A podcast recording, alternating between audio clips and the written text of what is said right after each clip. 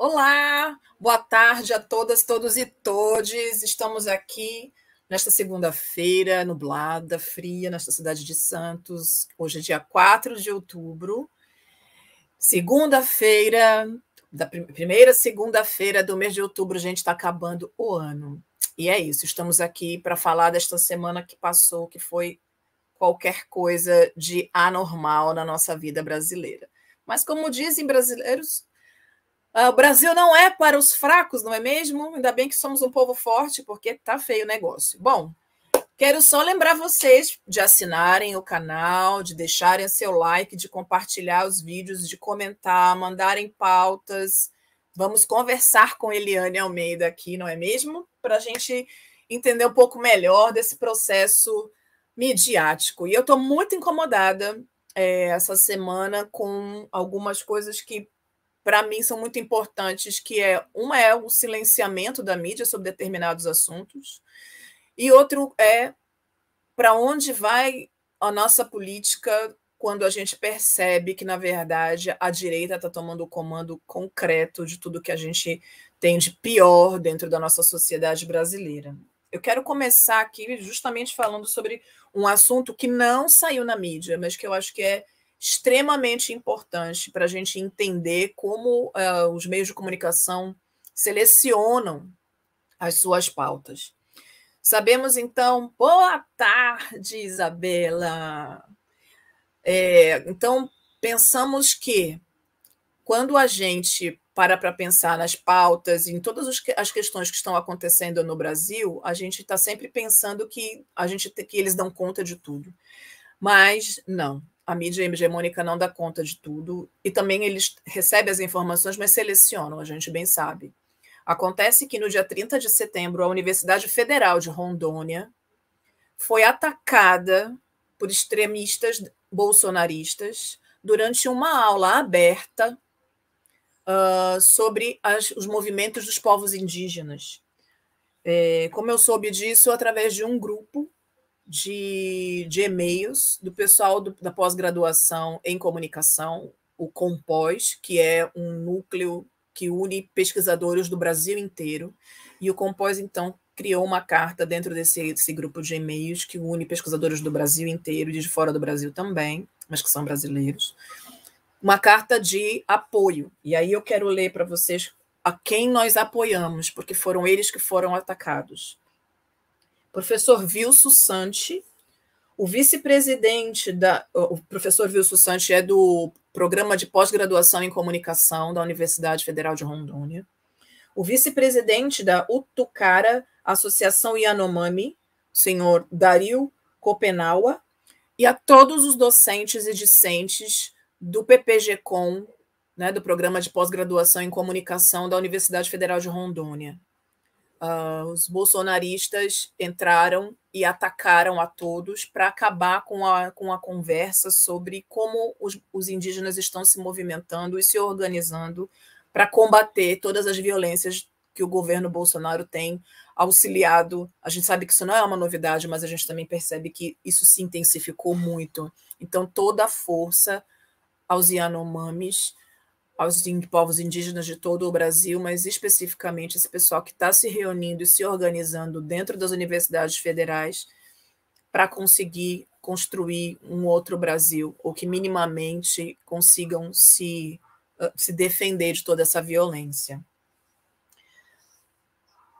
Eu fiquei bastante triste, chocada com isso, porque como a gente dá muita visibilidade aos povos indígenas, eu fico me perguntando o que tem acontecido com as comunidades quilombolas naquela região.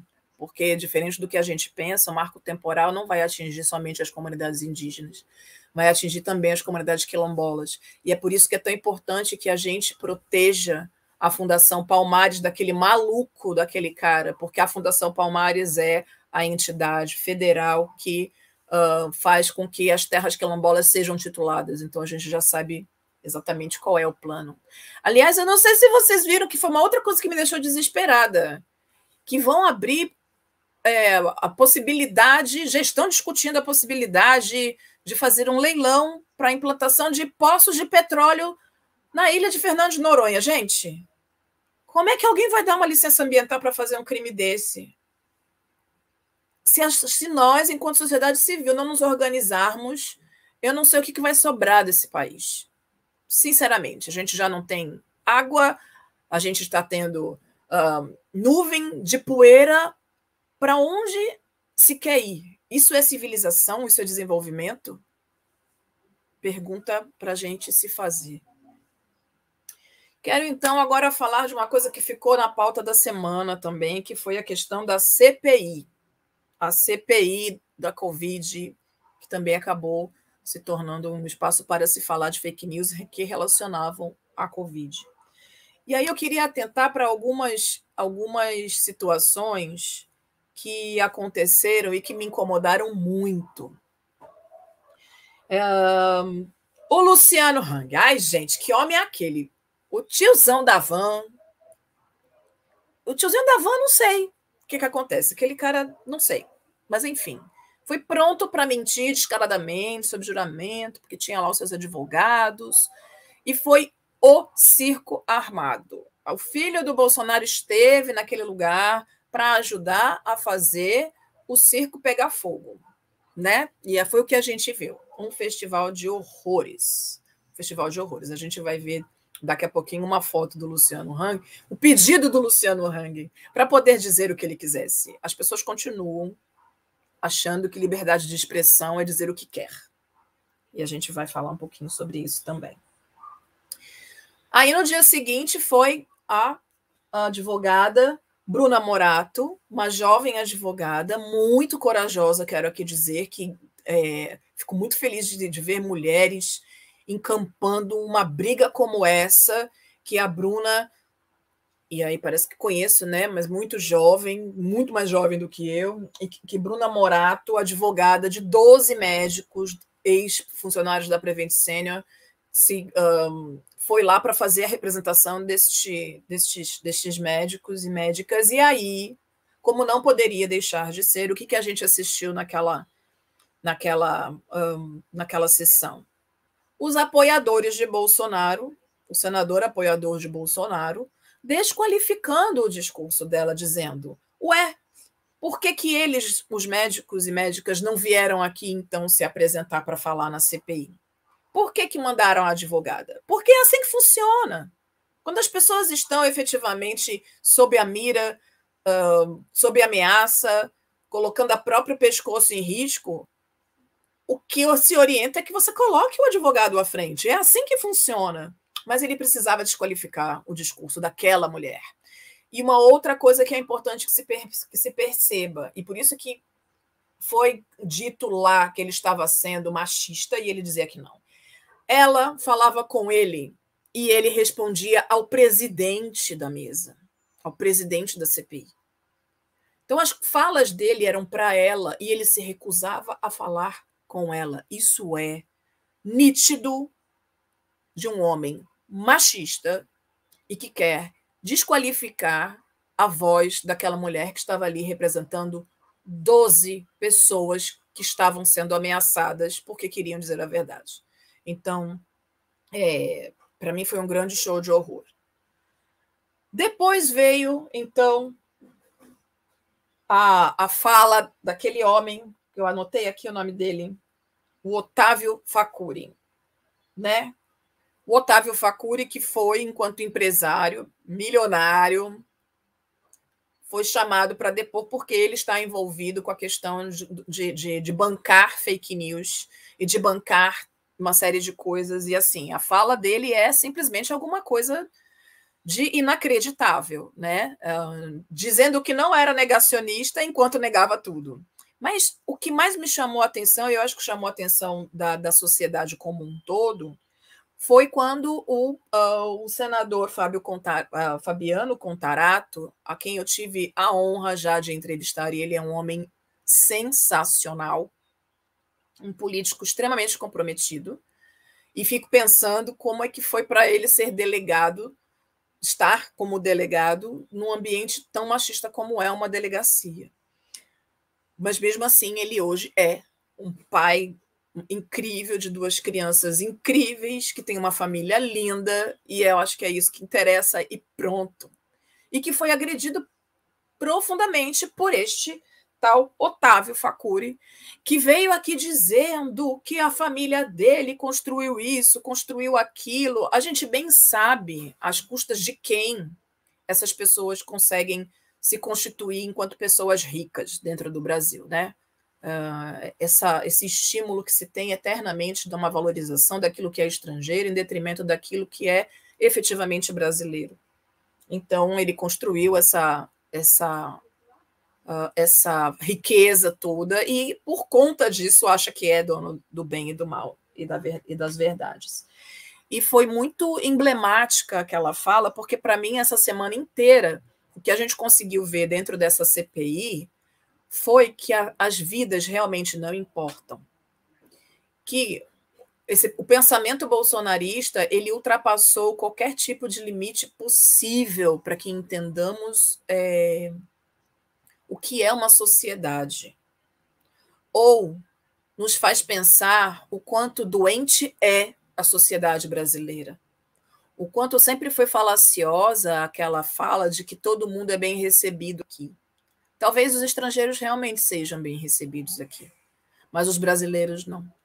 E a gente vive num país que é um dos mais homofóbicos, o que mais mata pessoas transgêneras, é um dos mais racistas do mundo, porque somos a população negra maior fora do continente africano. E nós só conseguimos perceber dentro dessas estruturas o quanto tudo isso se mantém forte e a força que se faz para que isso se mantenha efetivamente. Então, quando a gente fala da questão do racismo estrutural, e não adianta dizer que isso, é, que isso virou só um discurso, não. O que a gente vê é um discurso de manutenção de um status quo que nos faz continuar nesse processo de, de, de, de definir quem é que deve morrer. Porque quando eles invadem uma universidade federal para silenciar indígenas que estão ali falando de sua luta, a gente está falando de um processo que a gente pode chamar de epistemicídio, sim, porque se você cala o outro, você fala, faz com que o que ele tem a dizer e a cultura dele não valha nada. E quando a gente fala dos números de mortes que estão acontecendo, que ainda estão acontecendo, apesar da diminuição por conta da, da vacinação das pessoas, mas a gente continua vendo também todo um esforço, como foi deste Otávio Facuri, de falar que ele era contra a vacina, que ele não havia se vacinado porque ele já tinha pegado Covid, que ele tinha no corpo dele anticorpos suficientes para combater a doença. É de uma irresponsabilidade imensa. E isso uh, me deixou bastante assustada durante as, as sessões. Que eu assisto, gente. Eu não vou assistir no jornal que fala, eu assisto a sessão. A minha filha Vitória quer me matar. Minha filha Vitória tem oito anos. E ela fala, mas mamãe, não vai parar nunca isso. Pois é. Pois é. Mas mamãe é jornalista e precisa assistir tudo isso. Gui, põe para mim a primeira, por favor. Hoje me chamou a atenção também essas questões da, na Folha. E aí hoje a gente só vai falar da Folha especificamente. A gente viu nessa, nessa página do dia vinte e nove que eles falam sobre a questão da Prevent, né? Que a C P I vê um elo do gabinete paralelo que está ligado ao presidente Bolsonaro, à Prevent e, aos, e ao Conselho de Médicos. Tá, isso não é uma grande novidade, mas a gente mas a gente está falando de um plano de saúde que trata de pessoas predominantemente ricas, ou que pelo menos tem uma condição financeira interessante para poder pagar um plano de saúde para um idoso, o que é que ok que era mais barato do que os outros, mas a gente tá, também sabe que um plano de saúde para idosos costuma ser muito caro, o que já tornava isso um bom mercado, que é o que já estão percebendo. Falou, bom, a Prevent Senior percebeu um super nicho de mercado com essa questão da Covid e resolveu investir nisso. Mas aí a gente viu como é que faz o processo todo. Agora, põe a próxima, por favor. A próxima imagem, Gui, que é da mesma página da Folha de São Paulo. No mesmo dia, a Folha de São Paulo, no mesmo dia vinte e nove, eles estão fazendo uma matéria falando sobre a questão da Bolsa Família, que a Bolsa Família reduziu mortalidade infantil em dezessete por cento e que isso é ruim porque, né, agora vai acabar o, o, a, o Bolsa Família e tal. Mas ao que, que eu quero chamar a atenção de vocês? Vejam a imagem que eles utilizam para uh, mostrar o, quem é o personagem ou quem são as pessoas que se, um, que se que de alguma forma necessitam do Bolsa Família. A gente está vendo aqui uma família de uma mãe solteira com quatro crianças, né? Em um grau de pobreza e provavelmente em, em, num espaço de vulnerabilidade. E aí eu pergunto para vocês o que, que essa imagem, é, como essa imagem pode ser lida? Que são pessoas como essas pessoas que estão uh, se, se beneficiando com o auxílio e que vão efetivamente perder o auxílio. Mas também reforça que essa é a imagem da miséria. E quando a gente olha para essa imagem e entende que essa é a imagem da miséria, todas as pessoas que, estão, que são parecidas com essas pessoas são também miseráveis. A gente trabalha dentro da Universidade de São Paulo, é, em algumas, na disciplina, fazendo com que os nossos estudantes de jornalismo observem essa tendência da mídia de colocar certas imagens ou, certos, uh, ou certas é, falas de pessoas negras em determinados locais. Então, a gente continua percebendo que... E aí eu não estou dizendo que é ruim que se mostre quem são as pessoas, mas podia pegar, mas eu tenho certeza que outras pessoas não negras também passam por esse tipo de, de problema. E por que não foram buscar as imagens das pessoas não negras que também estão em uma situação de vulnerabilidade? Porque se, se insiste em usar essa imagem de pessoas negras sempre nesse lugar do miserável. Sim, somos a maioria dos miseráveis? Somos. Mas quando você coloca num jornal, na mídia hegemônica, ainda as imagens que reforçam esse estereótipo, não está ajudando em absolutamente nada. A gente continua colocando na cabeça das pessoas que essas pessoas são as pessoas miseráveis.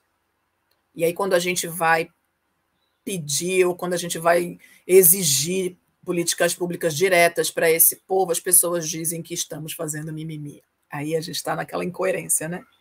Se essas pessoas são efetivamente utilizadas pelos meios de comunicação como as miseráveis, por que que elas não merecem ter acesso a tudo? Aquilo que a gente tem de bom. E aí é o que a gente costuma dizer, que é o nosso mote na, na rede antirracista quilombação. A democracia não chegou na periferia. Não chega na periferia. E a gente, quando vê uma foto dessa, dentro de um jornal como a Folha de São Paulo, a gente tem certeza de que, dentro da linha da pobreza, a única possibilidade que eles têm, que eles olham, que eles percebem, são os corpos negros, enquanto os miseráveis, efetivamente. Isso é racismo estrutural. A próxima imagem, por favor, meu querido. Ai, gente do céu, esse tiozinho da Havan me dá nervoso. Aí o Hang foi lá na C P I e disse que sim, que ele financiou o kit Covid. Ele falando do kit Covid em relação à morte da mãe dele foi algo qualquer coisa. Primeiro que ele não respondia nada, né? Escorregava para lá, escorregava para cá. Mas eu quero chamar a atenção para vocês sobre essa plaquinha que ele levou de que fala sobre liberdade de expressão. A gente tem uma grande confusão quando a gente vai falar sobre liberdade de expressão, liberdade de opinião, é, liberdade de imprensa. Quando a gente fala sobre esses assuntos especificamente, é, e no caso aqui, quando a gente fala de liberdade de expressão, estamos falando de liberdade de expressão quando você traz verdades, quando você traz informações que vão auxiliar o bem comum, quando você traz informações que, de alguma forma, possam transformar a sociedade para uma coisa melhor. Você, as pessoas têm que, precisam parar de utilizar, e isso é muito prática comum dentro dos bolsonaristas, os bolsonaristas hard, de usarem um, o termo liberdade de expressão para, na verdade, eles emitirem as suas opiniões. E opinião é uma coisa muito íntima. A liberdade de expressão, ela precisa ser salvaguardada, porque é a principal ferramenta da mídia. E a mídia é que tem sido constantemente atacada pelo, pelo presidente Bolsonaro e pelos seus apoiadores. Porque eles continuam insistindo em dizer que o que a mídia diz é mentira e que é necessário que se acredite naquilo que eles publicam nas suas redes sociais enquanto verdade, porque é opinião. Então, é muito importante que a gente entenda. Eu acho que a gente tinha que fazer um programa inteirinho só falando sobre liberdade de, de imprensa, liberdade de opinião e liberdade de expressão, para a gente poder minimamente fazer essas diferenças e entender que não, você não pode dizer tudo o que você quer. E se você disser, do jeito que você disser, e se houver violência na sua fala, você vai responder criminalmente por isso. Porque notícias mentirosas, caluniosas estão prescritas na nossa Constituição, enquanto, no Código Penal, enquanto crime efetivamente. Então é necessário que a gente... E por isso é tão importante essa, essa C P I. Nunca vi um espaço oficial ser palco de tantas mentiras. Estão e querendo que coloquem isso embaixo do guarda-chuva, liberdade de expressão. Não, isso não é liberdade de expressão. O que eles estão fazendo é crime. A próxima, por favor, Gui. Ai, gente do céu. Por que que eu fiquei chocada com esta imagem? Primeiro que assim, essa imagem foi feita durante um comício do, do nosso querido amado salve, salve, presidente da República em Belo Horizonte. Correram nas redes sociais o que, que a galera falava para ele durante a, a fala dele. Ele inicia a fala dele dizendo seiscentos dias de pandemia, e aí a galera começa a vaiar ele enlouquecidamente. As redes sociais têm esse vídeo, se vocês quiserem ver.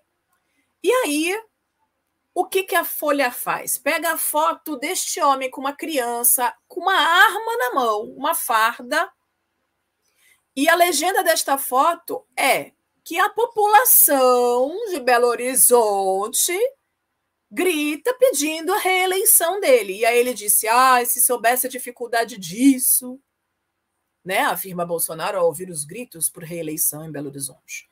A Folha, nessa, pelo menos nessa capa, ignorou completamente é, a falta de, de apoio que ele encontrou em Belo Horizonte. Não, ele não foi... Gente, acreditem, este homem não é unanimidade. Do jeito que a Folha colocou isso na primeira página, parece que a cidade de Belo Horizonte inteira é a favor dele. Não é verdade.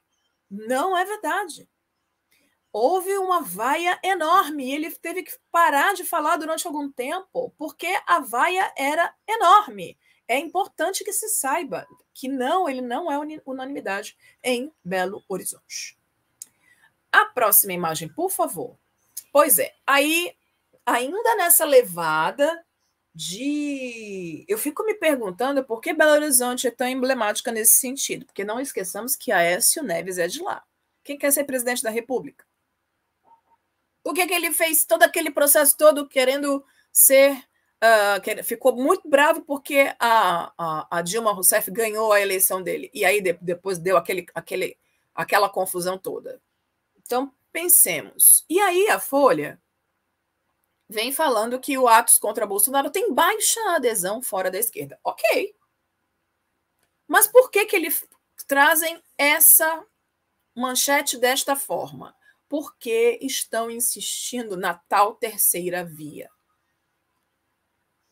Então, a gente está vendo que está sendo construído um discurso alinhado já com a grande mídia, e aí eu estou falando da grande mídia televisiva, porque eu percebo isso na, na Globo News, por exemplo, que existe já uma construção de um discurso alinhado, entre, pelo menos entre Folha e Globo, de uma possibilidade, de uma terceira via, que a gente ainda não sabe qual é essa terceira via, porque a campanha é nem Bolsonaro, nem Lula, apesar do Lula estar à frente nas pesquisas.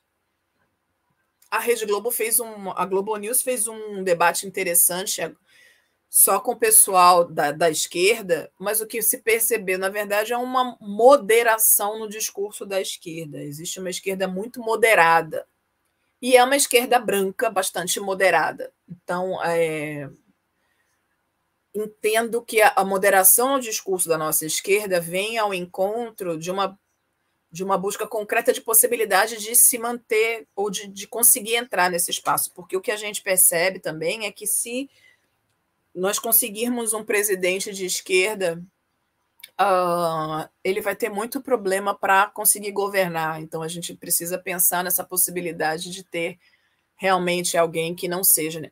Mas o que me apavora de verdade é a possibilidade de ser Bolsonaro outra vez, minha gente, porque a gente não pode ignorar que ele tem pelo menos trinta por cento de, de, da população que vota enquanto um público fiel. A gente não pode ignorar isso. Então, se polarizarmos demais... Estão aí falando, ah, é porque a polarização... Já estamos polarizados faz é tempo. Faz é tempo. Essa questão da polarização, é, eu acho que a gente precisa parar para pensar, porque a história do Brasil mostra que essa quantidade de partidos que a gente tem não resolve a nossa vida, né? Ok, somos democráticos, temos mais de dois partidos... Mas será que se a gente tivesse dois partidos não seria mais simples da gente conseguir decidir? Enfim, só pensando. Isso aí é um pensamento só, um processo de conjectura. Agora vamos falar de coisa melhorzinha, porque eu tô assim, o quê? Apaixonada por as possibilidades, né? E aí a minha dica de leitura hoje não vai para nós adultos, meu povo. A Dandara, editora, tem... Um, no, seu, uh, no meio dos seus livros, essa publicação, né, A Caixa de Dandara, que é uma publicação da Eliane Alves Silva, e ela é focada nas nossas crianças negras, e aí eu vou dizer para vocês, né, meu bem, que a minha filha Vitória já tem o exemplar dela.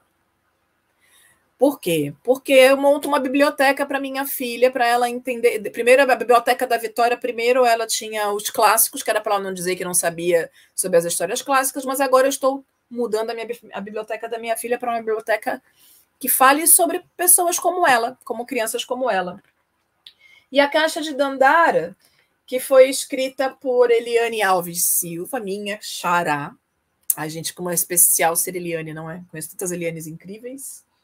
E foi ilustrada pela Lala Dala, fala de uma menininha negra que é muito curiosa, muito curiosa, e que aí ela abre uma caixa e todas as coisas incríveis acontecem. E eu acho que vocês precisam conhecer, então, a Caixa de Dandara, uma, a primeira publicação infantil da editora Dandara, mas que é chamada...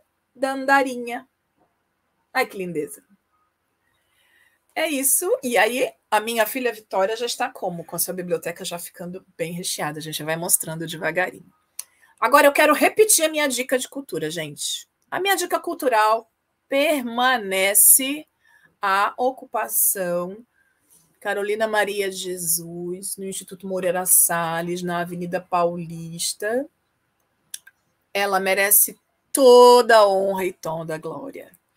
E a, a, a, vai, é gratuito o dia todo, tarde, à toa na Paulista, vai conhecer Carolina Maria de Jesus. Ela merece que a gente conheça sua obra, que a gente conheça Bitita, que era o apelido dela.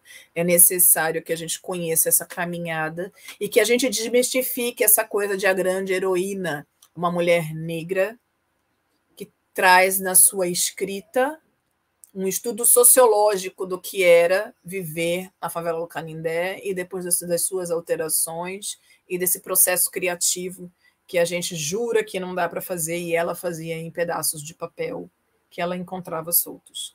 Então, Carolina Maria de Jesus merece sempre a nossa lembrança, a nossa honra, toda a glória a ela, né? Porque é isso. Agora eu quero que vocês vejam quem vem no programa de quinta-feira conversar com o professor Denis de Oliveira no Farofa Crítica.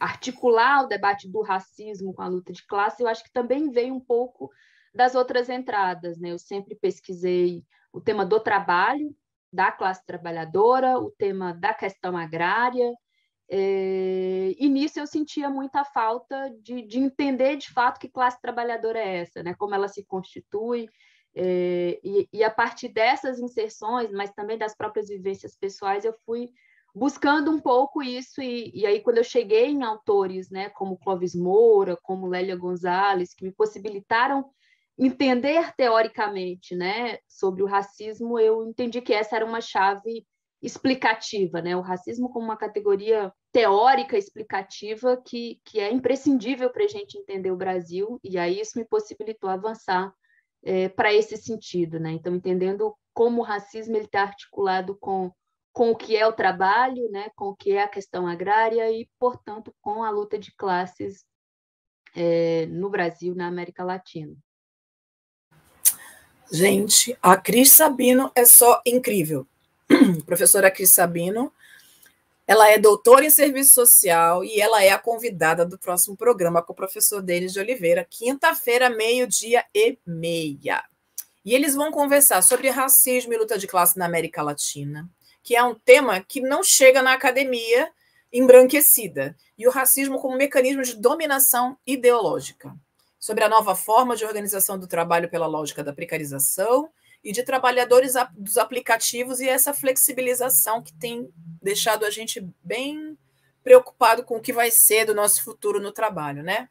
E também sobre a negação dos métodos marxistas e de um desconhecimento profundo sobre o que é o marxismo. Super vale a pena para a gente desmistificar certas coisas, e Cris Sabino é uma intelectual negra de uma maestria que vocês não fazem ideia, vale a pena. Agora pensem, juntar o nosso griot querido e maravilhoso Denis de Oliveira com a professora Cris Sabino, pensem no tamanho da confusão dessa conversa. Eu acho que super vale a pena. Bom, ficamos por aqui por hoje. Agradeço profundamente quem está aqui comigo. E é isso. Curtam o vídeo, deixem seu like, se inscrevam no canal, compartilhem o programa, comentem, mandem uh, dicas do que vocês querem que a gente converse, novas pautas. E eu quero que vocês tenham uma semana linda, abençoada e iluminada. Uma linda semana. Tchau, tchau.